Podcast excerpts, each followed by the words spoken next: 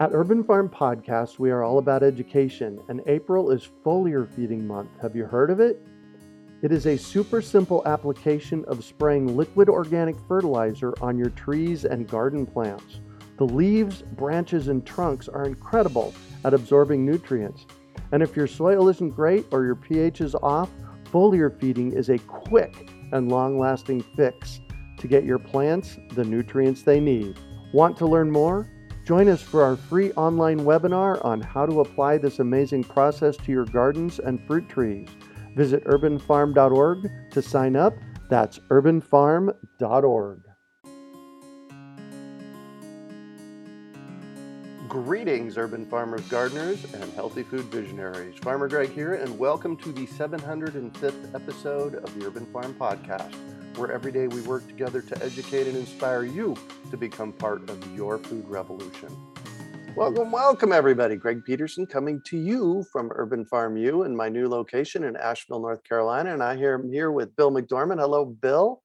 Hello, everybody. Always great to see you. You have such a long history. You've started seed companies and uh, worked for a nonprofit, started a nonprofit all about seeds. So, how about that for an introduction?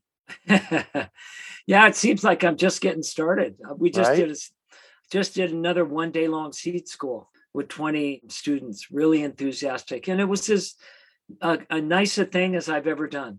It was so Nice. exciting, and everybody is so enthusiastic, and you know, and it, it gives you hope that Yeah. you know we're going we're actually going to pull this off. We're going to get enough people saving enough seeds to save enough diversity that we're going to make it. You know, Right? I like that idea. Yeah, Yeah. no kidding. No kidding. And for those of you that are on the live event, please put your questions in the Q&A. So tonight we are going to talk about how do you store seeds? That is the most asked question we get in our programs, right, Bill? and that's a, a uh, program for 40 years Right? almost every presentation i've ever given there's a question about that so How do you store the seeds? Yeah. Well, the quick answer is keep your seeds cool, dark, and dry. That's the mantra. But there are a few other tricks of the trade to make sure that your seeds will germinate year after year and not necessarily what is indicated on your seed packet. Yes, that's one of the things. There's this falsehood out there that seeds expire. right So let's actually start there. well you know all seeds go to a major university and they're schooled in corporate welfare and so they're all taught to die after 18 months and so that's why we Mm. have these rules i'm just joking with you you know there is some version of a chart that you'll find if you Mhm. go how long will my seeds last google it up last time i did it i was taken to seed savers exchange the great you know Yeah. nonprofit seed exchange that's that saves so many seeds and they said oh seed longevity chart so i clicked on that and it actually took me out of their site to fedco seeds Oh, which is a- interesting. really great and a really great seed co-op in maine and there was the chart and i've seen this over the last 40 years you know and it says things like tomato seed will last from five to 10 years it says that carrot seeds here i can just look carrot seeds last two to three years onion seeds one year How do they know this? well, you know, so think about it. I've been challenging people for 40 years to answer the question who did the research and where is Right. it? Where's the data? Who had all these seeds, kept them in good storage, and then every year took out some and germ tested them to see how it was going down over the, over a 10 year period? Yeah. Well, I've never been able to find any documentation ever. Nobody's ever stepped up. But what did, and I know it's not correct, it, it just didn't have, it had little relationship to my experience owning a seed company for 28 years. You know, Well, for I- example, go I, ahead. I, I had, uh, for example, don't forget that Right. example. But Right. I read an article, and this has had to have been maybe a decade ago, about a university somewhere in the country. And I've gone back and tried to find it and tried to find it. They have seeds that were saved from the 1920s, and they do Uh-huh. a germ test on them every year, Well, there you go. That I would love to see that, right? Yeah, I'll, I'll see but I've never can- found it. right. So open call tonight out on the internet. If you're listening to the podcast, email me, you know, bill at cornvilleseed.com and let me know if you if you can find that. So what's happened, you know, I, we routinely got 10 years. Mm-hmm. Um, after 10 years, got 90% germination on tomato seeds. So why would you say tomato seeds only last five to 10 years? Right. Now, they do last generally longer than onion seeds, which are on this chart that say one year. So there is some information there. It's kind of a relative thing on yeah. there, you know. But here's the thing if you're keeping them cool, dark, and dry, right what kills them? Well, you know, I don't. you know, they're they're living, breathing embryos mm-hmm. That have a lifespan, and if they're not you know, if the conditions aren't just right for them, the weak ones, I think, start to expire. That would be one way of explaining it. I don't know. John Navazio and I opened up a can of onion seeds from the 1940s. I remember you and, told me that. And over 80% germ right after we opened it. Doesn't mean they'll last a long time, but they were in a sealed can, but they weren't vacuum packed or anything, and they were was kept the, cool. Was that the can dark. that I that I gave I may, you? Well, I? May have given. No, this was a family in California that grew onion seed for oh, years. Oh, okay. And the son finally went home, took over the farm, cleaned everything up, and found this whole box of wow. onion seeds. For it was their heirloom California onion that his family had developed. Wow. And so I immediately thought of Dr. John Navazio, who's an open pollinated plant breeder at Johnny's. Mm-hmm. Mm-hmm. And so immediately got the seeds to him because that's what he loves to work with onions, among other things. And so, so anyway, let's back to the chart. So I've been challenging people for a long time. Well, finally, I saw a reference to it's called the seed durability table.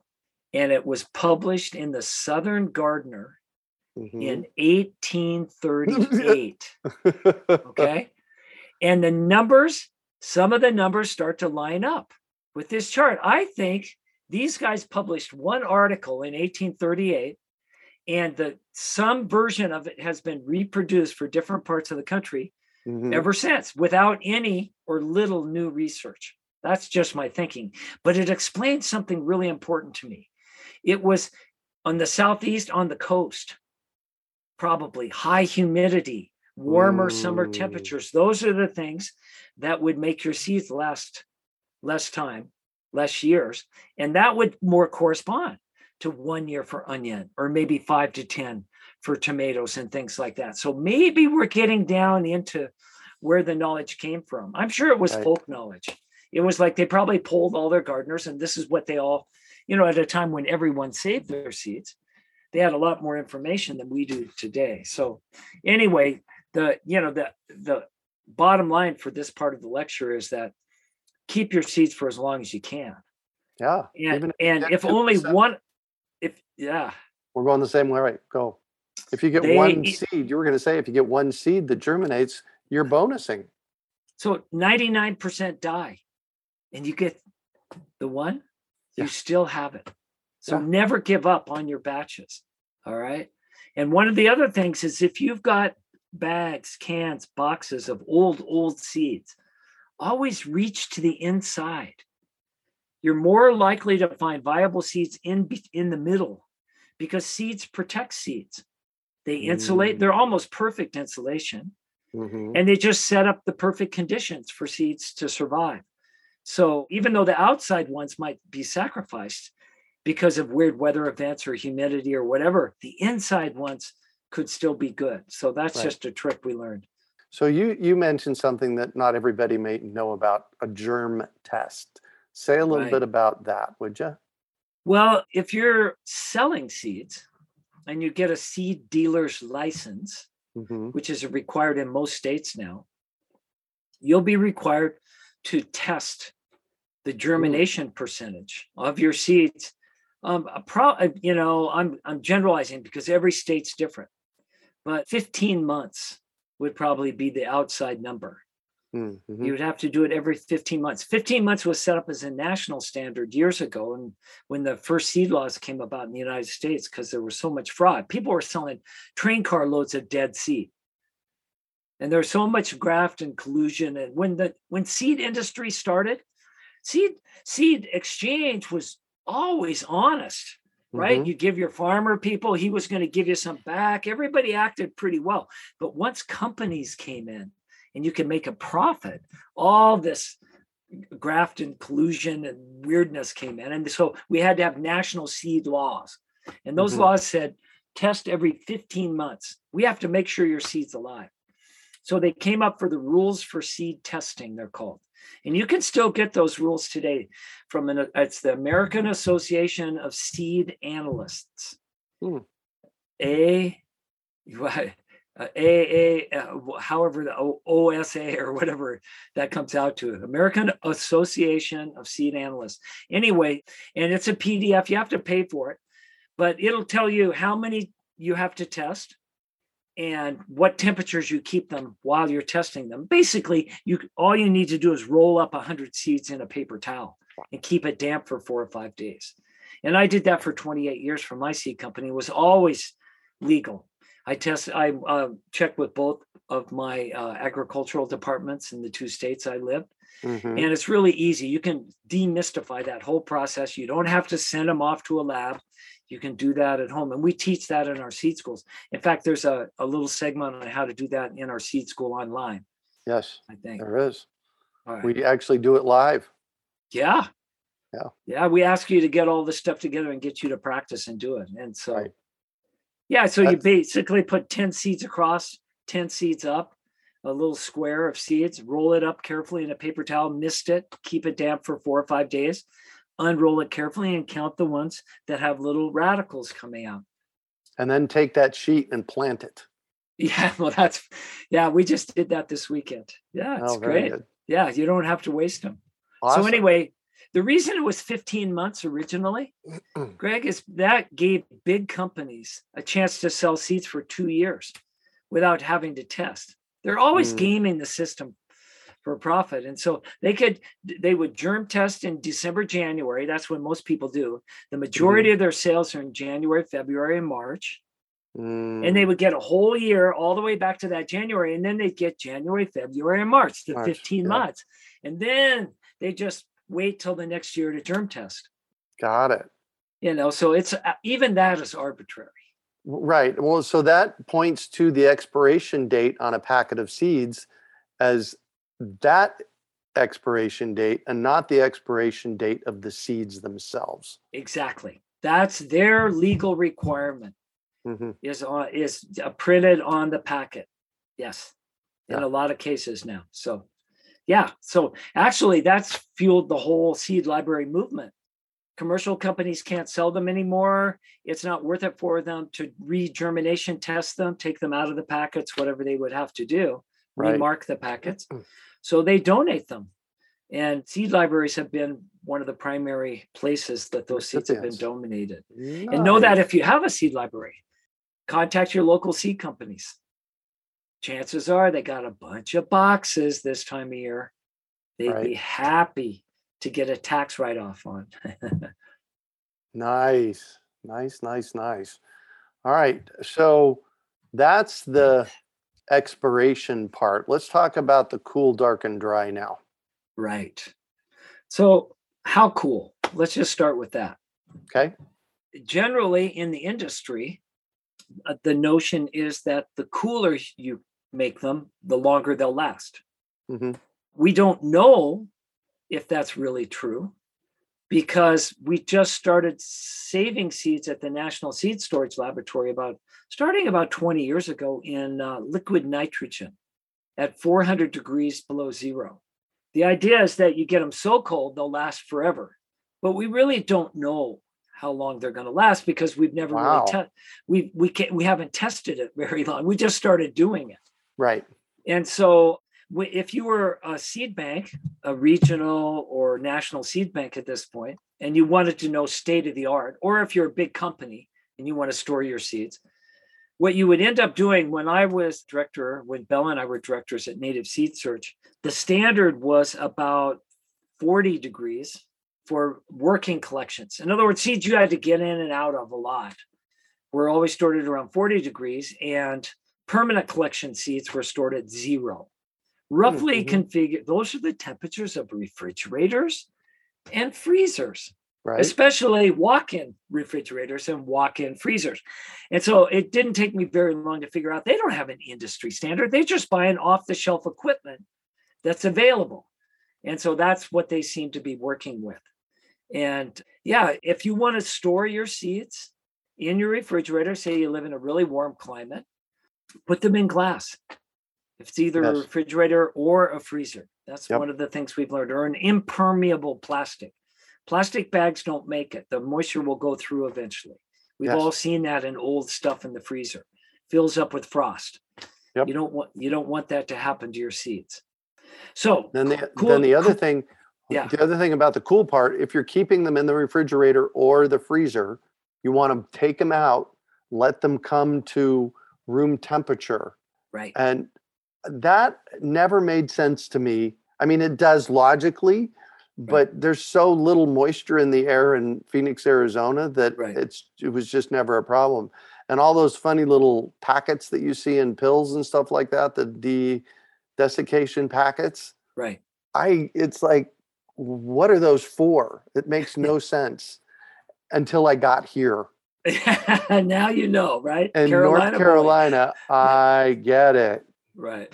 Yeah. If you take, if you open up your ice cold or your refrigerator cold jar filled with seeds. Yeah. And you just bring it out and open it up, all the moist air from your kitchen or wherever you are will go into the jar and it'll immediately condense on that cold surface inside the, the jar and your seeds will get damp. So, you know, all of us have done that. or, you know, open them up on a really dry day you know even where you are don't you get sunny hot dry days? No. Mm, yeah, no, it, it's there's humidity here. yeah i was driving through phoenix one time and i heard on the radio that it was zero percent humidity Oh today. yes, yeah, exactly. i mean is that really possible? But i mean it's close. It feels that way. So anyway how cool. The only real research so dig around find find papers. Let's see who's got the science behind it Mhm. The only scientific, the best scientific study I found was done by Dr. Bruce Bugbee, Utah State University. He got a large contract from NASA to study seed storage for human fl- powered flight, human man, human flights going to to Mars. Yeah. And really did the testing. And what he you I could talk about all of the details of it, but the only thing we as seed savers need to understand is that the curve starts to drop off as far as life in seeds above 80 degrees.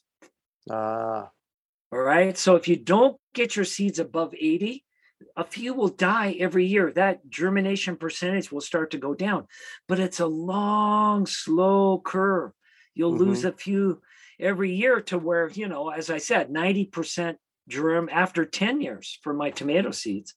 But if you get them above 80, whammo, you could lose all of them or half of them or whatever. He said that's the operational line for almost all the seeds they were testing for Mars. So just keep that in Mhm. mind. Keep them Mhm. at room temp. You don't really need to go to extraordinary lengths probably to save your seeds. And then, you know, what I like to when we give this lecture in seed school, I always end them with pictures of clay jars because I think clay is the perfect yes. place to store seeds. Why? Because they co-evolved with us storing them in clay in most parts of the world. I mean, in Africa, there's basket, but then they put mud on them. I mean, it's all kind of a an earth-based storage. Right. When they found some date palm seeds that were what 2000 years old in a clay pot? 2,000 years old. We've got lots of stories here in the Southwest of 600 year old, even bean seeds. Yeah. You know, I mean, the, the date palm seeds were carbon dated. The others are just based on stories and dating from archaeologists. But, you know, um, the corn I'm growing, the example I like to give is the corn I'm growing will not grow now without me. If I stop taking care of it, even if it fell on the ground, you might get a few the second year, but by the third year, it's gone. Corn used to be a wild plant. It could take care of itself. It would just Well, it's a where- grass. yeah, it was a tropical grass. Yeah.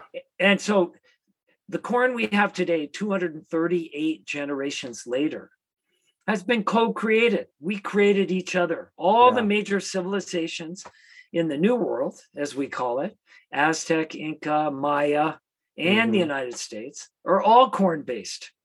It's in 80% of processed foods in the United States. And so we need corn, it needs us. And that whole journey for 238 generations, all probably, I'm just philosophizing and generalizing here, but I'll bet most of the storage in between growing seasons was done in clay. Yeah. That's what it's used to. And we know it lasts maybe hundreds of years. So why overthink this? Right. You know, you don't need your desiccant things. Close up your containers on warmer, drier days. Don't do it on wet, rainy days. And if you can't find clay, which will actually help to wick the moisture out and away Right. from your seeds. Well, and then inside a clay pot, it's dark. Dar- There you go. it's the earth. In a sense, it mimics the earth. So All right. And then cool, dark, and dry. Talk to me about dry. Well, dry is still being studied. No, you know, if you try to read the scientific papers, when I got to Native Seed Search, the industry standard, or when they built the seed bank there that we were in charge of, the standard was 24 degrees humidity or 24% humidity. So Mhm. that's what they set the thing. And problems might have been too dry. Started 24 losing some stuff. Yeah, 24 is 24% too humidity. dry. So too dry, maybe. So now they're thinking that you, as you get it cold, you can't get it cold and dry, but there's some trade-offs in there that we still don't understand. Mhm. So again, I think I don't know. I you know they finally I think at Native Seed Search what they figured was that the concrete floor that they had poured for the seed bank was still absorbing moisture out of the air and actually making them way too dry. And then later the uh, humidity came back up. I mean, there's all sorts of this this stuff that needs to be uh, studied more, I think. But Yeah. you know, jars, room temp, clay pots, your tomato seeds will last 10 years. How much, you know, how long do you need them? Right. I just do- actually I just planted some Galina tomato seeds uh-huh. that were from 1989. So I don't even know how many years. I don't I stopped counting. 1989 Galina tomato seeds, and I got about 70% germ. They've just been laying around the house here in boxes, you know. That's like 32 years, Yeah. 33 years ago. Yeah. Thank you. Don't Right. just re- relax. Storage is not going to be our problem. Right. You know? So I, I, I have my answer for what our problem is. What is your answer? Oh, I well, it depends on what particular problem you're thinking of, but you know, I think what's that? Diversity. diversity. Right. And the this emergency scene that our society's gone into to try to save that diversity before it disappears by Mhm. putting them in seed banks. I just don't think in the end that's a very good idea. I mean, it was necessary. I'm glad we have all those seeds. Tomorrow morning, I'm meeting with the, some of the directors of the world's largest seed banks and trying to find a way to get them out. They're losing their funding. Nobody wants to fund the big seed banks anymore. They, Lord knows, they don't have enough money to grow all the seeds out they collected 50 or 60 years ago that are starting, you know, that are now questionable. Their germs gone way down. And so, you know, what are we going to do? It takes when a commercial company gets seeds out of one of the gene banks, it Mhm. takes them on average about 10 years I was going to say 10. to create a new variety for industrial agriculture. And I was on the phone with one of the people that work at CIMMYT, the Center for Wheat and Maize, which is the big seed bank in Mexico. And I said, Do you really think we have 10 years? And after 10 years, you're going to get one or two new varieties that are drought and heat tolerant. They're trying to speed up their program for climate change. hmm I, you know, I don't think we have 10 years to do that. So our plan is to get tens of thousands of varieties of wheat out. They have 160,000 in the US seed bank. Wow, really? Get tens of thousands of varieties out mixed. Just mix them all. Send a, little bit of everything you got, mix it all up, send it to us, and we'll send it out over a grassroots network of gardeners all over North America and the world Uh-huh. and they'll promise to number one see if it works where they live whatever works right if you're if they're going a thousand varieties and three or four of them work save those seeds and plant those again and send some back to us. And that way we can get immediate data on what is in our big seed banks for what works where. Yeah. Which is what we really going to need is seeds that work where, you know, Yeah. to re like regionalize this whole economy. So yeah, it's kind of exciting. Well, that's a big reason that we do the Great American Seed Up is to get the seed diversity out to communities everywhere so Right. that they can start getting them planted. Exactly the same idea. You know, if you don't have enough seeds in your community, and Lord knows Phoenix doesn't, we, That's why we started. That's why we started this Yeah. conversation f- almost 15 years ago. The least sustainable city in the world. And that was the book that was published about the time we were talking about it. It was kind of Right? funny. Bird on fire. Yep. Yeah. But it's so, you know, if you're going to do it, if you're going to get thousands or you're, you know, you were always the first to say, oh, 10,000 urban farms, right? Yep. Well, you know, out of 5 million people, that really isn't very many, but it's way more than the 10 they have now when, Exactly. when you started. I mean, there's, you know, you made a huge impact. But what we, I, if I remember, what we started thinking was that, okay, let's look around the country and get bulk amounts of seed. Who has enough seed that we can bring in bulk amounts and of landrace varieties, varieties with huge amounts of diversity, diversity in them that have proven themselves all over the country. How do we get like baskets of that stuff into Phoenix and then let people scoop out their own seeds so we don't have to pay for packaging, right? Right. Which is 90% of the cost. Yep. And so let's just be a big pop up Costco one day seed palooza, you know? seed palooza maybe we should call it that. Yeah. Well, then, for those of you that aren't in Phoenix, we have a bundle that's available for y'all to do your own. You can do your mini seed up, you know. So during COVID, that's what we did. We packed up bulk amounts with all the bags and cards Mhm. and everything you need so you can do your own mini seed ups wherever you are. And the idea is the same. Let's get as many seeds out there in as many hands as we can. Say and teach them how to save them. Yeah. Yeah, that's the big thing. So, cool, dark, and dry. Have we covered everything? Well, yeah, I we have. The only other thing that you really need to think about is that um, you're going to have too much. You know, seed Once you start, once you start saving seeds, seed saving. you know, I've said this. I've said I'm going to interrupt you. Don't forget that thought. I've said for decades that the only place that lack lives is right between our ears. Because when I look at the the amount of apples that come off my apple trees and the amount of seeds that come off of carrots, carrots are insanely productive with seeds. Like the the abundance is just mind numbing sometimes. Right. We figured this was something I, uh, we did a seed school in Tucson across the street from a market garden. This friend, a really great friend of mine. And it was getting into this late spring in Tucson, days are getting hot. So we went over there and we looked, and oh my God, half of his bed of lettuce had bolted hmm and was going to seed, right? And so for him as a market gardener, he's like shaking his head, going, It's over. So I said, So how long do you get to sell a head of lettuce once it's in this garden? He said, This time of year, three or four days. You Yep. get when it starts to get hot, it doesn't stay good very long. And then that's only if I put it in ice water first, chill it out, then I can take it to the farmer's market for the weekend. And I said, So how much do you get for that head of lettuce at the farmer's market? And he said, Well, we're getting up to four bucks, sometimes five for really good heads now, you know. hmm I said, Okay. Do you realize that those heads that have gone to seed, which lettuce is easy, right? It's a self-pollinating plant. All you have to do is save the seed, right? And there it's mind-numbingly productive. Big, huge yellow plume of flowers turns into thousands of parachutes ready to blow away, right? All you have to do is grab it and shake it in a bag. It's really hard, people, to, Right. to harvest lettuce seeds, right? right? That you could get $500 worth of lettuce seed off of one plant. I'm just in packets. And those packets, packets, instead yes. and seed packets, and instead of only having three or four days to sell your product, if you keep them cool, dark, and dry and germ test them occasionally, those lettuce seeds will last 10 years.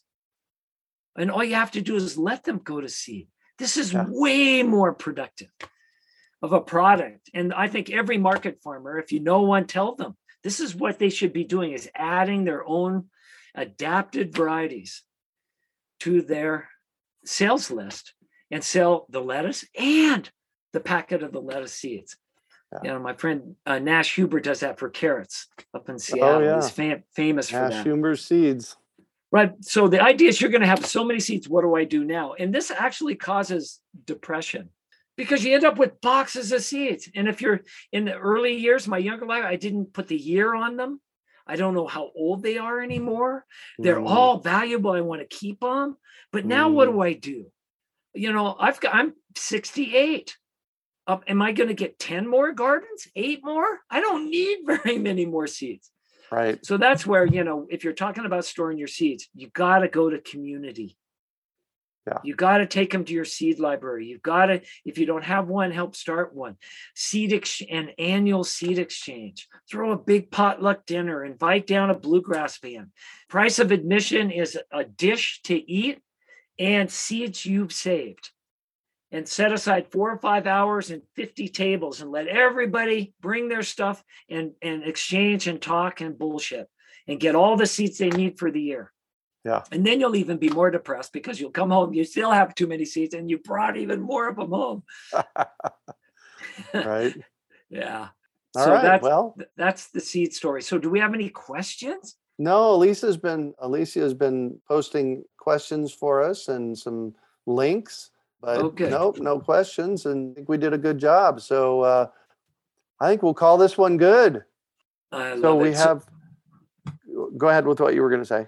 Well, I was just going to kind of uh, my wrap up thing tonight is that I was honored to be able to go to India, mm-hmm. to Navdanya this past month and visit Vandana Shiva at her location, wow. where she, she stewards, among other things, 700 varieties of rice and teaches yeah, people from all? all? over the world how to do exactly what we've been trying to do mm-hmm. just to get her region up and running with seed saving because in especially in their country that's going to be the only answer if they want any kind of control democratic control over their lives and she's written extensively if you haven't read any Vandana Shiva I highly recommend it if you yeah. ever get a chance to go and I got to go to her seed bank which was the mother seed bank she started in 1978 and now they have 200 satellite seed banks, nice. seed libraries around the country. And when I was there, Greg, there were about 40 women farmers from all over India that had been brought there, be- all dressed beautifully, being certified as seed teachers. And when I got to go into the mother seed bank and look, there they were, the most beautiful clay pots I've ever seen. Where did you get these? They had them made in one of their local villages for their mm-hmm. seed storage. And so they're in India, high humid. I think it was 85, 85 every day I was there. And they've yeah. got this cob building and clay pots, and their seeds are safe and they're being stored, and it's just beautiful. Yeah. And that's what we I got so inspired. That's what I that's what we all need to be working on. So right. Nice, nice, nice. Donna says this has been fun. Thanks, Greg and Bill. Seeds are wonderful, spreading the wealth. I love that. That's awesome. We have, if you're in the in the Arizona area, we have our annual. This will be the eighth time we've done it in Phoenix. The Great American Seed Up. It's a an event where you come in and scoop seeds to your heart's content, and they are ultra inexpensive. And we've designed we've designed them to make the scoops up to 10 times the amount of seeds you'd get in a normal packet of seeds.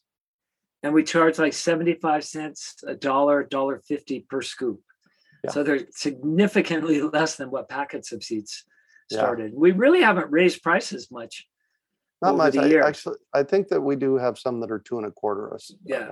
Yeah, we've had to do a few, and some have been in short supply, but 4,000 pounds of seeds in two days. Yeah you know? We'll do uh, a couple of ton i think. You know we got over the ton mark and uh, how many six or seven hundred people? Huge yeah. fun if you yeah. just want to come and be around seed people going geeking out on seeds. Yeah it's it's amazing. Yeah. deb wants to know is it more cost effective to come and scoop your own? Good question. Do you uh, mean then to buy them through the the seed up. Seed up in the box? Yeah it is box, cheaper. Yeah. yeah It is. There's Okay. shipping and there is a little bit more involved because we have to do more packaging. We, you know, our whole crew, we volunteer in a sense. We all go down to the shop about what three or four times a year Yep. and bag things up for that. And so there is time, energy, and labor into that. So yeah, the very cheapest way is like what we've How got huge ba- we've got 50 pound bags of lettuce and beet seeds and carrots. And we dump them into big buckets and buckets and you just scoop them right out. That's the cheapest you'll ever get them at a retail level. Yeah, exactly. Cool. And it says she already has her tickets. Yay. Also, if you're interested in Seed School, you can go to seedschoolonline.com. Yeah. And uh, that is Bill and Belle and I teaching Seed School. You know, and that's really one of the gems. That period when we were doing that really, you know, if you, I feel like an old rock and roller looking back over my career, and and for a while there, man, the the band was jamming, and that with Right. that that series in there is really, really a sweet spot. And so, thank you, Greg. Thank you, thank you, thank you that that's still available online for people. Okay. Yeah, 'Cause- we're, we're having fun We've had people start seed companies because of of that. School. Yeah. yeah you know so even that knew nothing even they weren't even gardeners a couple of them Right. yeah All right, very good. Well, thank you all, and we will see. Let's see. The garden chat is next week. I don't know what the topic is, but I'm sure Janice has a cool, cool person involved with that for our chat next week, and then uh, we'll see you next month. Bill, Yeah. take care thank you thanks. Bye, guys. Have a good one. We hope you enjoyed today's episode of the Urban Farm Podcast. Remember to listen for tips, advice, and resources to help you on your journey with urban farming. You can find us on the web at urbanfarm.org or send us an email to podcast at urbanfarm.org. In the words of Vincent van Gogh, great things are done by a series of small things brought together. Be encouraged that with each lesson learned and skill developed, you are one step closer in the direction of your dreams. One of the first things that many of us learn when we start to garden is how to water and fertilize the soil. But there is an exception to this rule, and it's called foliar feeding. You should foliar feed or water the leaves of your plant with liquid fertilizer when you want certain nutrients to be absorbed better. Not only are the leaves great at uptaking liquid fertilizer, if your soil isn't very good or your pH is off, foliar feeding can help your veggies and fruit trees quickly get the nutrients they need to thrive. If you're ready to start foliar feeding for maximum growth, yields, and quality, head on over to urbanfarm.org forward slash feed the leaves to see our selection of foliar feeding products. That's urbanfarm.org forward slash feed the leaves.